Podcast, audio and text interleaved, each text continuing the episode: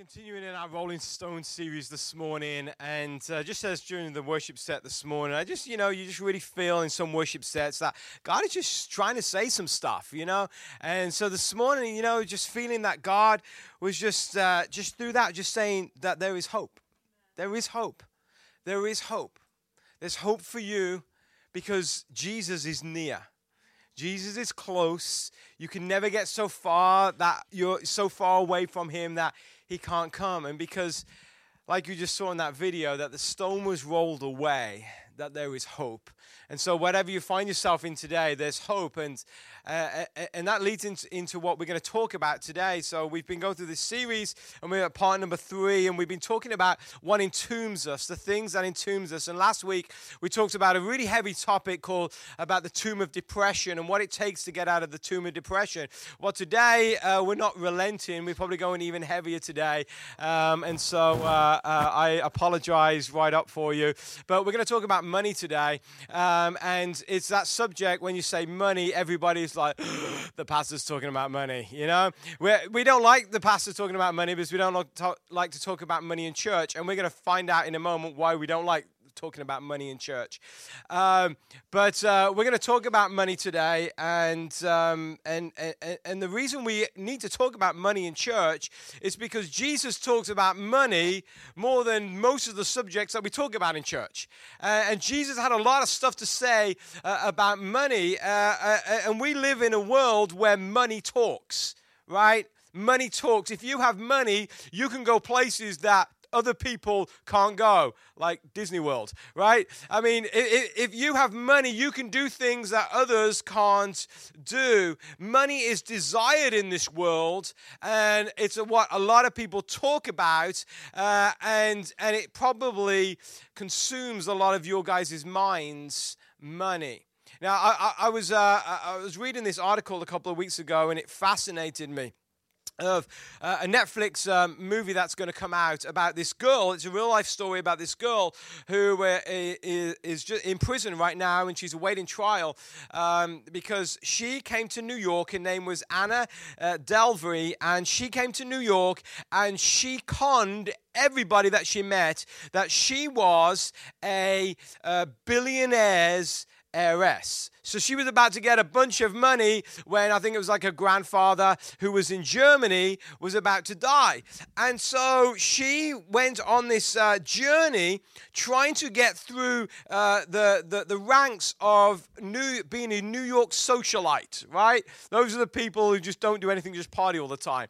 Well, she built herself up that she started getting a name known for herself that everybody in New York started to know her name. Her real name actually was Anna uh, Sorokin, but she went by Anna Delvey. And she uh, rented out this penthouse. Um, she went uh, on trips and she paid for everybody. Uh, she would go to restaurants, she would pay for you and everything. And she got into places that the majority of people couldn't get into because everybody thought she had money. Now, it was amazing how she paid for this stuff because she actually didn't have any money at all. So she was loading herself up with credit card debt. And then she walked into a New York bank one day and she convinced them that she was uh, an heiress to a billionaire. And the bank lent her a loan for, I think, $150,000 unsecured because they believed her. This is how much she conned them. And then she used that money to pay her hotel bill to convince everybody that she was this, this person who uh, had lots of money. And it's amazing where she got to. And I was even uh, watching another movie last night uh, because I love these scam things. Like, it's amazing how people get scammed. Something called the Fyre Festival that happened a few years back uh, in the Bahamas. And all these people got conned. And uh, this guy was way over his head. And, and it was all to do with money. See, it's amazing the places that money will take us and what money will do. Why is it that money has such a hold on people? Why is it that people are so consumed by money all the time and, uh, and all that we do centers around money? Uh, a, a, lot of the time, a lot of you, this, uh, this uh, leading up from January or maybe February to April, you were looking forward to tax time Because normally you get a nice little refund that comes, you know, and, and it helps maybe pay some things off for you, maybe pay some credit cards or, or, or maybe some things that you can buy. And then when you did your tax return, you made TurboTax do a second check, and maybe you took it to an accountant because it doesn't seem right because you weren't getting the refund that you normally get or you didn't get a refund and you owed, and suddenly the anxiety came upon you, and you're like, What happened? And you didn't realize there was tiny little bits more, and you'll pay back it all last year. But what happens is suddenly the anxiety comes over. We were expecting something and we didn't get it. And suddenly it's like panic sets in. It's like, I don't have as much money as I thought I did. Well, Jesus has a lot to say about money. So we're going to start in one of the most famous passages that Jesus uh, talks about money. And so if you have your Bibles, if you want, want to turn to Matthew chapter uh, 9, uh, sorry, Matthew chapter 6. Matthew chapter 6, and we're going to read verses 19 to 24. And this is what Jesus said. He said, Don't store up treasures here on earth where moths eat them and rust destroy them, and where thieves break in and steal. Store your treasures in heaven where moths and rust cannot destroy and thieves do not break in and steal. Wherever your treasure is, there the desires of your heart will also be. Your eye is a lamp that provides light for your body. When your eye is good, your whole body is filled with light. But when your eye is bad, your whole body is filled with darkness. And if the light you think you have is actually dark, uh, uh, and if the light you think you have is actually darkness, how deep that darkness is. Then Jesus says, No one can serve two masters, for you will hate one and love the other. You will be devoted to one and despise the other. You cannot serve both God and money. So Jesus here is getting really serious about money. Uh, uh, a lot of things that Jesus says is, is, is this good feel like, you know, I, I, like God has forgiven me uh, and, and God is a friend of mine. And we feel great about it. But then Jesus gets to the money part and it almost gets serious. And suddenly people are like, mm, I'm not sure if I like what Jesus is saying here. But here Jesus is saying, He says that in this world there is a light and we should live in the light. He says that when your eye is good, you see the light, but when your eye is bad, you live in darkness. So now we know yesterday was May 4th. May the 4th be with you, right? And we all know about the dark side, right? The light and the dark side. And so we know darkness is bad, light is good. So if your eye is good, you can see in the light. But if your eye is dark or bad, then you're, you're in the darkness and it's bad. And he's relating this to money, and he's saying that some people actually think they're in the light, but really they're in the dark. And he's relating this to money. Some people think they're okay, and money is, is not a, doesn't have a control on their life, but ultimately it does. And so Jesus says here, he says, you can't serve two masters. You can't serve both God and money. For, for the Bible tells us that the, the love of money is the root of all evil. Doesn't say that money's evil because money isn't evil, but the love of money is the root of all evil. Jesus here calls money a master. A master. Uh, and, and I wanted you to understand this morning that unless you understand the role money plays in your life, it will master you and consume you. Even worse, if you let money master you, then money will pull you away from God and it will cause you to lose hope in God. And even if you lose hope in God, you could even lose your faith. That's the power of money and what money can do. So let me ask you today are you mastered by money? Is money your master? You don't have to answer, okay, just to let you know. Is money your master? Now, most of us this morning would say, no, money's not my master. But the reality is, how you react to events and circumstances in life will tell us or tell you if money has a mastery over you, if money has a hold in your life. And if money is your master, then this is what's happening in your life. You are living in the tomb of financial bondage. Last week we talked about the tomb of depression Today we're going to talk about the tomb of financial bondage. Now, a couple of weeks ago, I spoke to somebody that I know because they owed me a large sum of money that they had promised me. And they, we had talked about it for a while, and, uh, and they said, Look, I'll, I'll, you'll get this large sum of money in April. And so the time came for them to, for the money to supposed to be there. And uh, I was looking and I hadn't heard anything and I didn't uh, see anything. So I walked into this person's office and just saying, hey, just when am I going to get the what you promised me? And he looked at me with this shock. He was just like, oh, I forgot.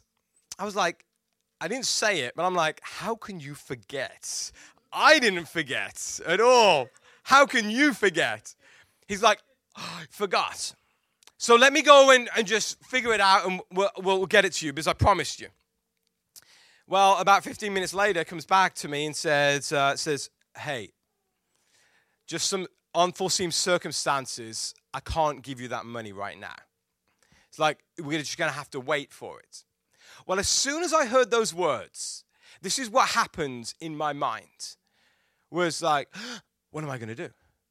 Like, like I was counting on that money. I was counting on that coming in my Suddenly, anxiety and fear started filling my heart. And I was thinking, where's this coming from? But suddenly, it was like this unforeseen thing that happened. And suddenly, I started panicking. We had made some financial decisions this year and made some sacrifices because I knew I was going to get this money. And suddenly, I'm like, what, what, what's going on? Well, I'm going to get the money. I'm like, what was there to worry about? But suddenly my heart started to fear. And it was in that moment I was like, hmm, I'm not as free from the tomb of financial bondage as I thought I was. Because if money can make me feel like that, then there's something in me that I'm not free enough from. See, with money, we feel in control. We feel in control if we have money. And without money, we feel the worst, right? We fear. We fear bad things would happen without it. Now, can we say the same about God? With God, do we feel in control? And without God, do we fear the worst? Sadly, for many people, they would fear more if they didn't have money than if they didn't have God, which shows that money is their master.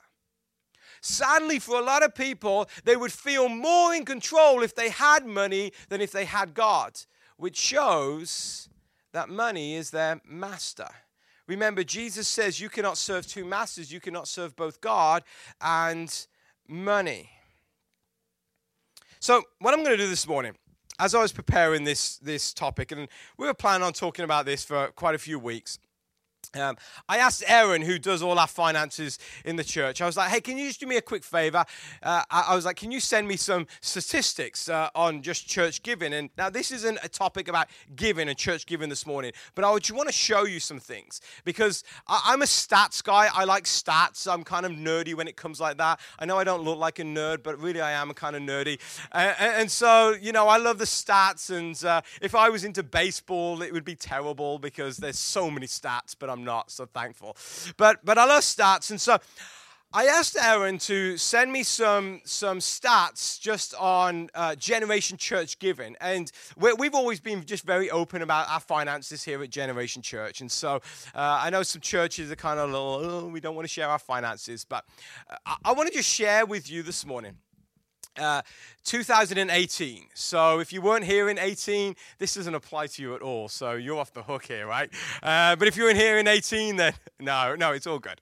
So what I'm going to show you, where I, I, asked Erin, I said, hey, can you send me just uh, the, the year end figure for giving uh, Generation Church in 2018? And then I says, and then can you break it down into some categories for me? And so uh, we've got this breakdown here on the screen, and I'm going to show you. So the first one that you see, uh, it's a little small because there was a lot to put on there, was total giving in 2018 at Generation Church. And the total giving was $161,437. That basically averaged about our average attendance and, and, and, the people who call Generation Church home, that averaged about 100, uh, what, sorry, $1,345 per person, and that includes kids. Which if the kids are giving that much then wow. I'm like we all might have just retire right? So so think kids like giving hardly anything or if, if nothing at all. So that was our, our total income for last year. Some people may think wow that's a big number. Some people you may think wow that's a really low number. So but that has got nothing to do that top number really has nothing to do with what we're talking about so then I asked Erin, I says, Can you give me the breakdown of the top three giving families in Generation Church to see the breakdown of what they give compared to the total number? Uh, and, and, so then she gave me this, this, this figure, and this figure came out. The top three given households uh, in 2018 gave $52,542, which is 33% of total giving, which comes to an average of about $6,567.75 per person, including kids. So the top three. And then I asked her, I says, can you then give me the breakdown of the top 10 households in 2018? So the top 10 households, and this includes those top three, so add another seven households on top. The top 10 households at Generation Church giving in 2018 was $104,247, which was 65% of total giving at an average of $4,169.88 per person, which includes kids. That's some pretty good giving figures right there. You go to any church, and that surpasses average giving in any church in the United States at all. You'll never see numbers like that throughout the whole church. But then I asked Erin, I says, Well, can you give me the total number of total givers in Generation Church in 2018. So giving households in 2018. Because remember, so like somebody may give like in our household, my name's on it, Raquel's name's not on it. So it looks like she doesn't give and I give, but really it's really both of us. So Total number of households was 56 givers at Generation Church in 2018. So if 10 gave 65% of the budget, what about the other 46 households? Well, the other 46 households gave $57,190 in giving at Generation Church in 2018 at an average of $602 per household oh, sorry, per person, including kids. Now, these could be any figures. These could be 30 million, 15 million, it could be 100 million. The figures don't worry as me as much. Well, sometimes they worry us, but when I looked at this, this is what pointed out to me. Why is there such a huge gap between the top givers per person and everybody else? And this is where it gets a little heavy this morning. It's not because those top givers are rich. And it's not because those top givers have way more surplus cash than everybody else. I think it's this I think they understand that money is a tool to be used for God's purposes. And if there's one thing that you, you, you ignore everything else. You're like, you talk about money, I'm blanking it out. If there's one thing, if you could leave today, know this money is a tool to be used for God's purposes. It's the bottom line of today. Even this year, some of you see some of the newsletters that go out. If you don't read them, please read them. You know, but on there, we uh, once a month we give the giving for the month, and some of you will see that even this year, we've lost some money this year. And I'm not blaming the tax returns at all, but you know who knows. But this is what when I saw these statistics, it started to realize there were so many people in our church who are stuck in fear in the tomb of financial bondage, and you don't know how to get out. Now, just to clarify, I made a decision several years ago that I stopped looking at what people gave at Generation Church. So the only person I know who gives is me. And the reason I did this is because I wanted to look at you through the eyes of Jesus, not through the eyes of Alex. And some pastors don't agree with that, but I just made that decision. And so, really, the only people who know are Erin. So, if she looks at you badly, well, I'm sorry.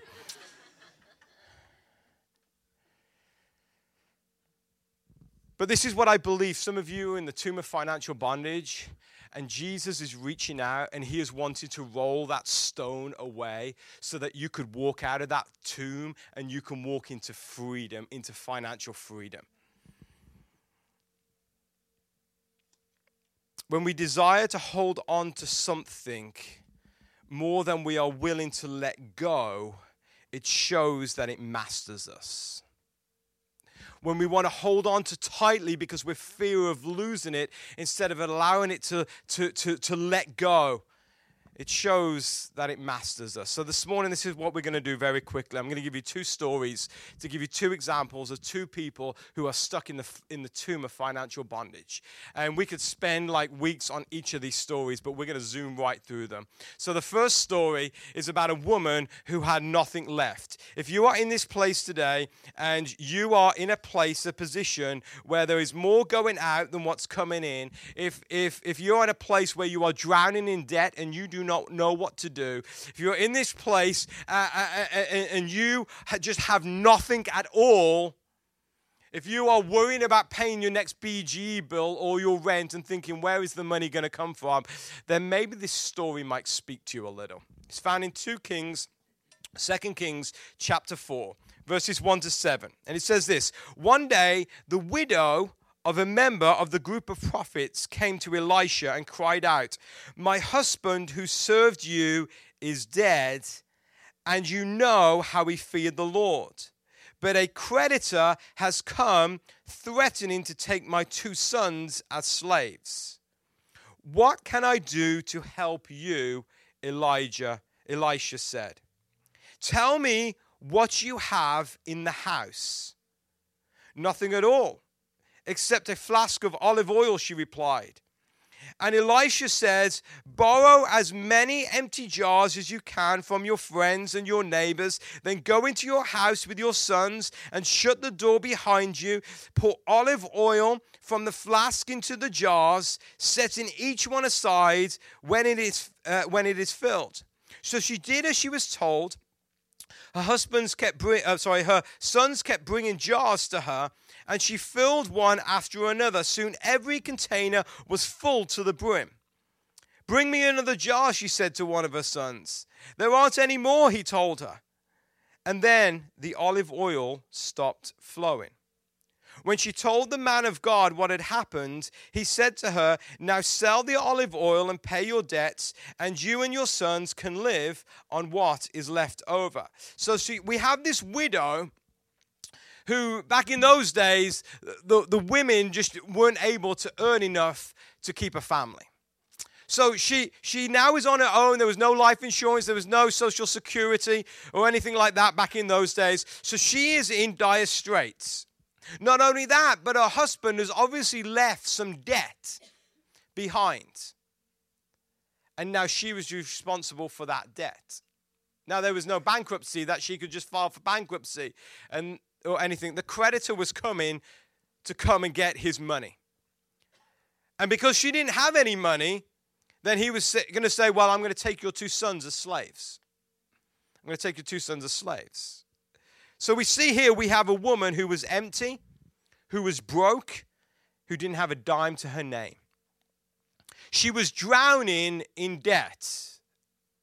It was like the minimum payments on her credit card bills were more than what she brought in each month. That's not a good place to be, let me just tell you. Her debt was consuming her life. It wasn't now just her, her bank balance that was being, uh, w- w- was being uh, in, in, impacted. Now her sons' lives were being impacted. The future was dark and it was bleak, and she couldn't find a way out. So she comes to Elisha because this woman is at the end of her rope, and she says, Help me, Elisha. And this is what Elisha asks her a simple question What do you have? What do you have? This was probably the most important question this woman had ever been asked. Because depending on her response, she would either escape from the tomb of financial bondage or she would stay there for the rest of her life. This woman could have responded by getting annoyed. It was clear she had no money, so why is Elisha saying, What do you have? She's like, I need a miracle. I know I don't have anything. She could have responded like that, but she didn't. This question could have driven her over the emotional edge because suddenly she would have realized, I don't have two dimes to rub together. And most of the time, we probably would have responded, Elijah, Elisha, are you dumb or something? I have nothing. That's how I probably would have responded. Why do you think I'm coming to you? I have nothing at all. However, Elisha asks her, What do you have? See, immediately when we hear a question like that, we think of money. Right? We think of money. I don't have any money. And that is what happens when we're in the tomb of financial bondage. Everything centers around money. It all centers around money. Because that's what we think about so often. We think about money. But Elisha wasn't asking her for a bank statement, he wasn't asking her for a credit card, he wasn't asking her to open her piggy bank up. He was asking her, What do you have? And this is how she responded. She says, I don't have hardly anything. But I do have a small jar of olive oil.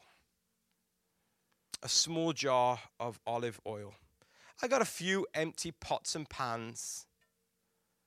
They're not new, but that's all I've got. I've got nothing else to my name. And this is what I want you to understand today God is not asking for your cash. God is not asking for your cash. He's not asking you for your credit, for your, for your checkbook or your credit card. This is what God is asking you. He's asking you for your whole life. He's asking for everything. So he's asking you, what do you have? What do you have? See, this woman's olive oil on its own was worthless. She could have sold it, got a couple of pennies, but it wouldn't have paid the debt.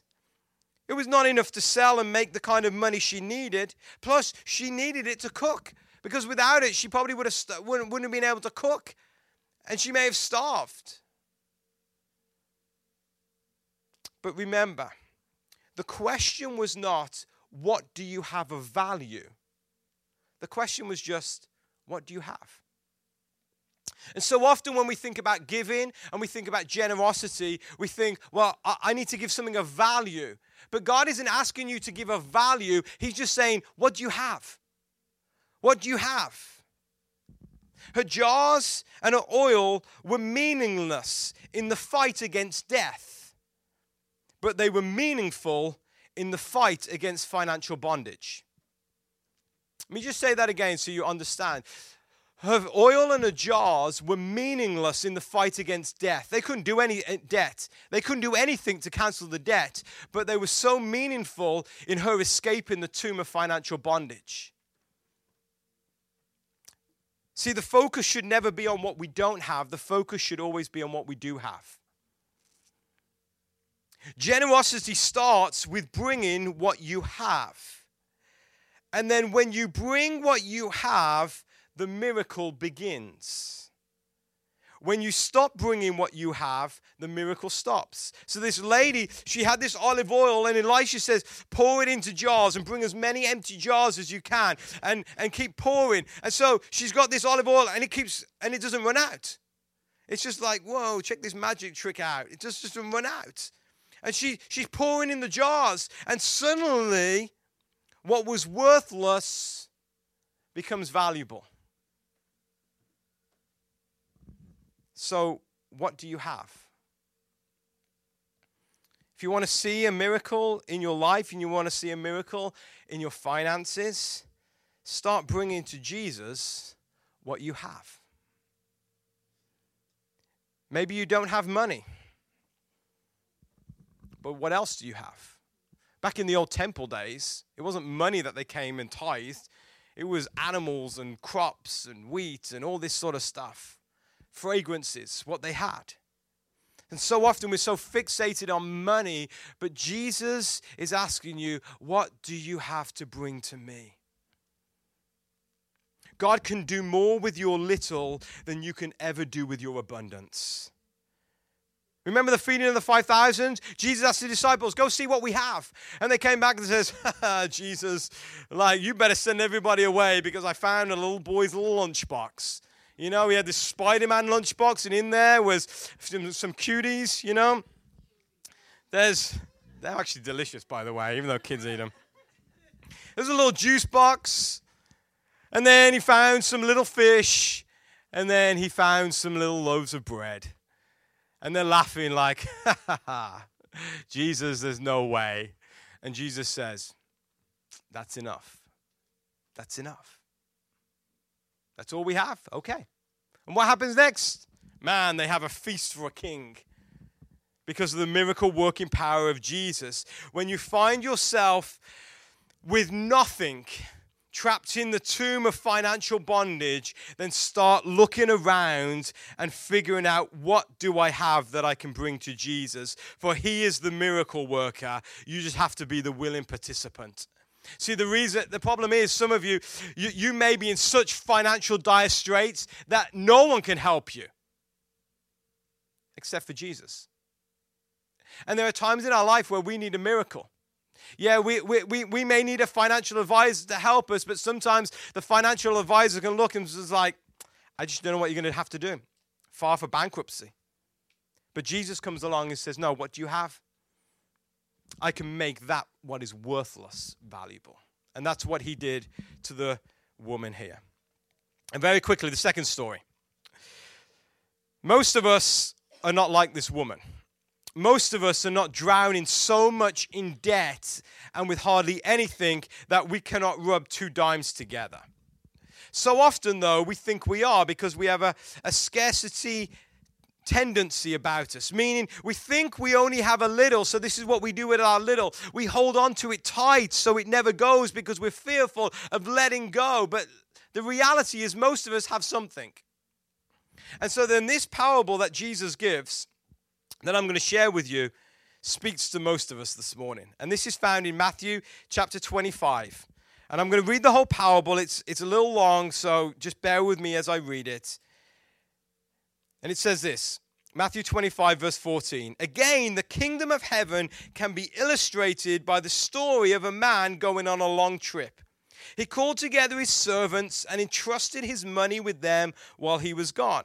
He gave five bags of silver to one, two bags of silver to another, and one bag of silver to the last, dividing it, it in proportion to their abilities. Then he left on his trip. The servant who received the five bags of silver began to invest the money and earned five more. The servant with two bags of silver also went to work and earned two more. But the servant who received one bag of silver dug a hole in the ground and hid the master's money. After a long time, their master returned from his trip and called them to give an account of how they used his money. The servant who had entrusted, he'd entrusted five bags of silver, came forward with five more and said, Master, you gave me five bags of silver to invest, and I've earned five more. The master was full of praise. Well done, my good and faithful servant. You have been faithful in handling this small amount, so now I will give you many more responsibilities. Let's celebrate together.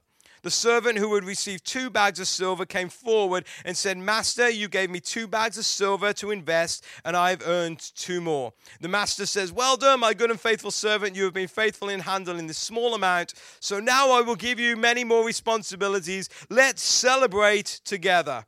Then the servant with one bag of silver came and said, Master, I knew you were a harsh man, harvesting crops you didn't plant and gathering crops you didn't cultivate. I was afraid I would lose your money, so I hid it in the earth. Look, here is your money back. But the master replied, You wicked and lazy servant, if you knew I harvested crops I didn't plant and gathered crops I didn't cultivate, why didn't you just at least deposit my money in the bank? At least you could have got some interest on it. Then he ordered, Take the money from the servant, from this servant, and give it to the one with 10 bags of silver. To those who use well what they are given, even more will be given, and they will have an abundance. But from those who do nothing, even what little they have will be taken away. Now throw this useless servant into outer darkness where there will be weeping and gashing of teeth. Well, that is a loaded parable, and we could talk for weeks on that parable, and we could, uh, we could agree and disagree with a lot of things in this parable. But when you read parables of Jesus, it's always good to ask one question Who am I in this parable? So there's four people in the parable. There's the master, there's a servant with five bags of silver, a servant with two bags of silver, and a servant with one bag of silver. So ask yourself, who am I in this parable? Now let me give you a clue. You're not the master, okay? That is actually Jesus, right? He says the kingdom of heaven is like, he's the master, right? So just before you got like, well, I'm the master. Who are you? Five, two, or one? This is what I noticed about this parable. Not everyone has equal assets, and that's okay. Sometimes people get bent out of shape, people who've got more money, they, they, they get envious, or they judge people who have less money. It's not about how much you have, it's about what you have. We've been in our lives uh, uh, through, throughout our marriage, there have been moments where we have struggled to rub two dimes together. And there have been other times where we've had an abundance. Doesn't mean that God loves me any less. Doesn't mean that I'm any less of a Christian.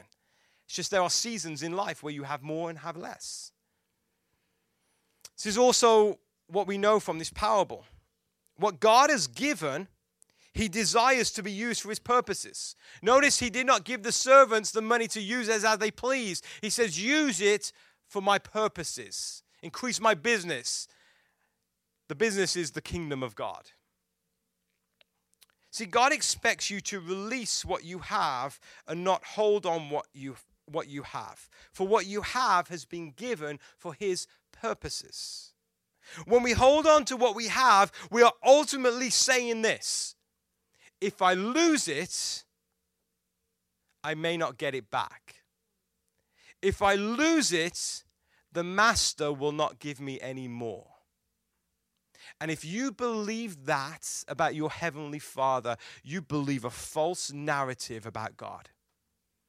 Because the ultimate thing is this He is your source, He is your provider. The Bible is full of stories of God being our provider. So, who is your master? Who is your master?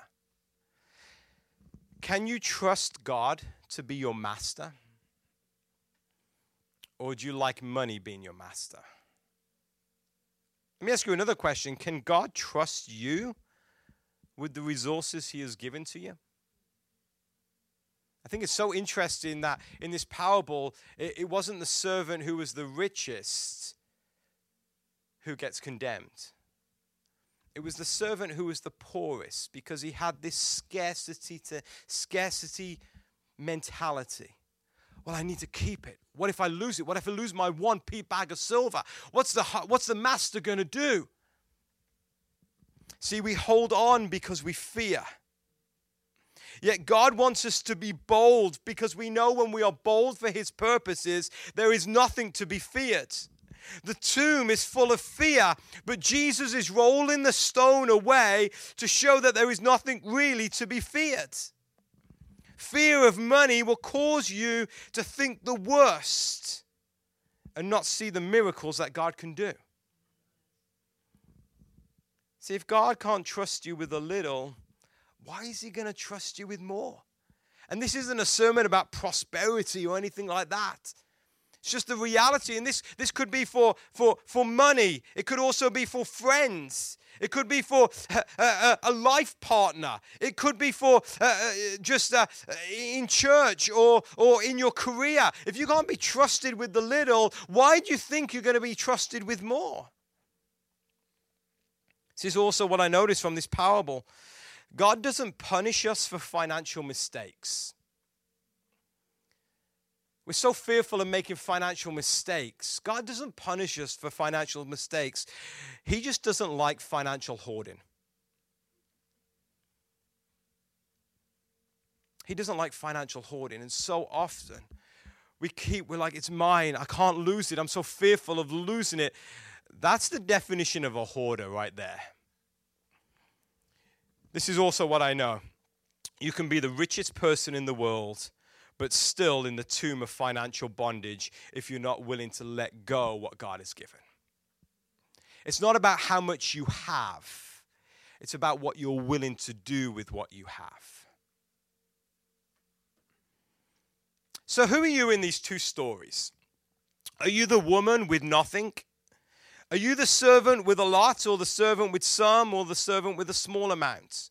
Notice in both of these stories, the correct action in both of them was this to do something. Whether it was to bring what you have or to use what you have. Not once are we told to use as you like. And this is the hardest thing to understand if we are trapped in the tomb of financial bondage. Because we ultimately believe a lie and this lie keeps us in this tomb. And the lie is this what I have is mine. What I work for, I earned.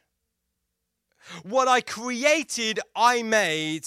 What is around me, I own it. That is a lie, and that will keep you locked up in a tomb of financial bondage for the rest of your life. Where the truth is this what you have is not yours, it's the Lord's. He gave it, He owns it, and He supplies it. And He will continue to give it, He will continue to own it, and He will continue to supply it when you say, This is what I have. Money will want to tell you that you are the master. But really, it's the master. But when you discover that Jesus is the master and we are the servant and all we have is his, when we use our resources for his purposes and bring what we have, then the result is always a miracle. It's always a miracle. And miracles always result in some kind of increase. So, as we close today, in a moment, this is what we're going to do. I'm going to ask you a question. And the question is this What is God asking you to bring? What is God asking you to bring? In a moment, we're going to pray, and then I'm going to ask you to be brave and get out of your seats and come to these boards that we've been filling out throughout this series at the front and then on the easels at the back. And I want you to write on there. I'm asking you to put your name. So, and I don't know your handwriting. And if it's like me, no one can read your handwriting anyway, right? But I want you to write on there. I, I, I, as a declaration, God, I'm hearing you. I'm hearing you. What are you asking me to bring? But before we pray, I want to just give you a quick story of my own life. In 2012, we bought our first home. It was more of a fixer upper than we thought. Anyone else experienced that before? We knew there was some stuff that we wanted to do. So we did it. And we are like, well, we might as well just do it now, otherwise, we'll never end up doing it, which is true also. So we gutted the kitchen, we did all the floors, we poured ceilings down, you know, we, we, we, we went all out. But we didn't have the money to do it and we just bought a house, so you know we didn't have much surplus cash anyway. So we put some stuff on some credit cards. And I had a plan that we would just pay it off in six months or something. Well, $45,000 later, a revolving credit card debt, I got to the place and realized, man, I'm in the tomb of financial bondage. I woke up every morning and I, all I thought about was money. I went to work, thought about how am I even going to pay this back? When we go to the supermarket or go out to eat, I'd be resenting the fact that we had to do this because we had so much debt. How were we ever going to pay it? And, and it's not so much about giving because I've always been a giver and we've always given to the church because it was like beaten to me uh, as my parents. You give 10% to the church, so we always did it. But I realized my giving was done out of a legalistic kind of view of I give because that's what the Bible tells me to do. But anything else I can have, I'm going to hold to myself. About 18 months later, suddenly it became manageable. And I started seeing God do amazing things. I started realizing I need to manage my money better, but I also need to start using my money better. And I started realizing it's not mine to keep, but it's mine to release. And suddenly this change happened. And like I said, I'm a stats guy, so I had a spreadsheet. Exactly knew how much was being paid out and, and, and reducing that debt. Suddenly, it was just like overnight the debt was gone. I don't know how. I don't know how we afforded to pay that debt off, but suddenly it was gone. And this is what I started seeing God do. I started seeing God multiply what we had. And God giving and giving and giving. And the more God gave, the more I started realizing the tendency is to keep. I started realizing, no, I got to give. I got to give. And the more God started to give, more I started to give. And suddenly, I found myself free of the tomb of financial bondage. And I remember us doing a financial peace class here and sitting here and hearing all the stories and sitting there thinking, man, we're in financial freedom. We have a mortgage, but, you know, that's a 30 year rolling stone away on that one. but we're in financial freedom. And I realized it was because we changed our view of money. It's not mine, it's His. He gives it to me so I can use it for His purposes. And then in return, He supplies all my needs. And that's what the Bible says. He supplies all your needs according to His riches in glory. It's rich up there. And so, if you're in that place today where you are stuck, just start looking at what you have and start releasing your hand. You'll see the miracle that God will do. Let's bow our heads in prayer. Father God, we thank you this morning. Lord, that you take care of every aspect of your life. You told us not to worry about tomorrow, for tomorrow will take care of itself. You told us to look at the birds of the air and how they don't go hungry. You told us to look at the lilies of the field and see how they are clothed. And Lord, you promised to us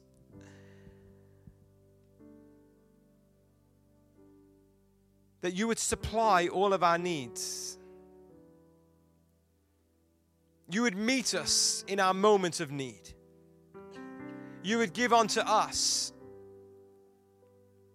And all you ask of us, Lord, is that we'll just open our hands. And so this morning, Father, I, I, I want to thank you, God, for the incredible generosity that we see here at Generation Church. and the people who have released their hands uh, uh, of, of their finances. And Lord, how you have kept us and you have provided and you have given us. And we've seen miracle after miracle. Uh, have you just given onto this, as, uh, onto this church? And we thank you, Lord, for the faithful servants who have given. But Father, this morning, I pray for those who are like the widow who have nothing. God, or those who are like the servant with one bag of silver, who are so fearful of letting go because they don't know what tomorrow may hold. Father, I pray, Lord, that you'll speak into their hearts, that you'll speak to them, that they will start to realize what they have to bring to you. And in turn, Lord, that you will start to do the miraculous in their life. And they will start to see, Lord, glimmer in the darkness. And they'll start to see the, t- the stone of the tomb of financial bondage roll in a way that they will walk out and they'll suddenly find themselves in freedom. We ask in your holy name, amen. Now I ask, you can stay with your heads bowed and your eyes closed, but if you want to get out of your seat and come and ride on one of these boards, then let's just spend just a couple of minutes just doing that this morning.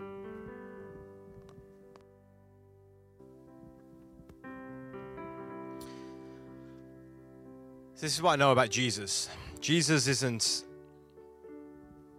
wanting to make you rich. There's a lot of people on TV who will try to tell you that. Jesus wants to transform you so that you are free. And there's a big difference because you could be poor but still free. It's not about how much you have, it's all about what you have. So, who is your master? Is it money or is it the Lord Jesus Christ? I know who I want to bank on and invest in every single time. Because money will fail me and leave me fearful. But God will never fail me and He'll fill me with peace and joy and love. So this week, go knowing that He is your provider, He is your source, that He has more resources than anyone in this world. And if you rely on Him, then He will make sure that you're not left behind. But what it takes, it takes opening your hand. So find opportunities this week to do that. Whether it's taking someone out for lunch or paying for their lunch or bringing something from home that you have. But find opportunities to say, no, it's not mine, it's God's for His purposes. God bless you. Have a great week. We'll see you next week for Mother's Day. Remember, Mother's Day next week. Don't forget that. And so we're going to have a great service here next week for Mother's Day. So invite your mother, bring your mother.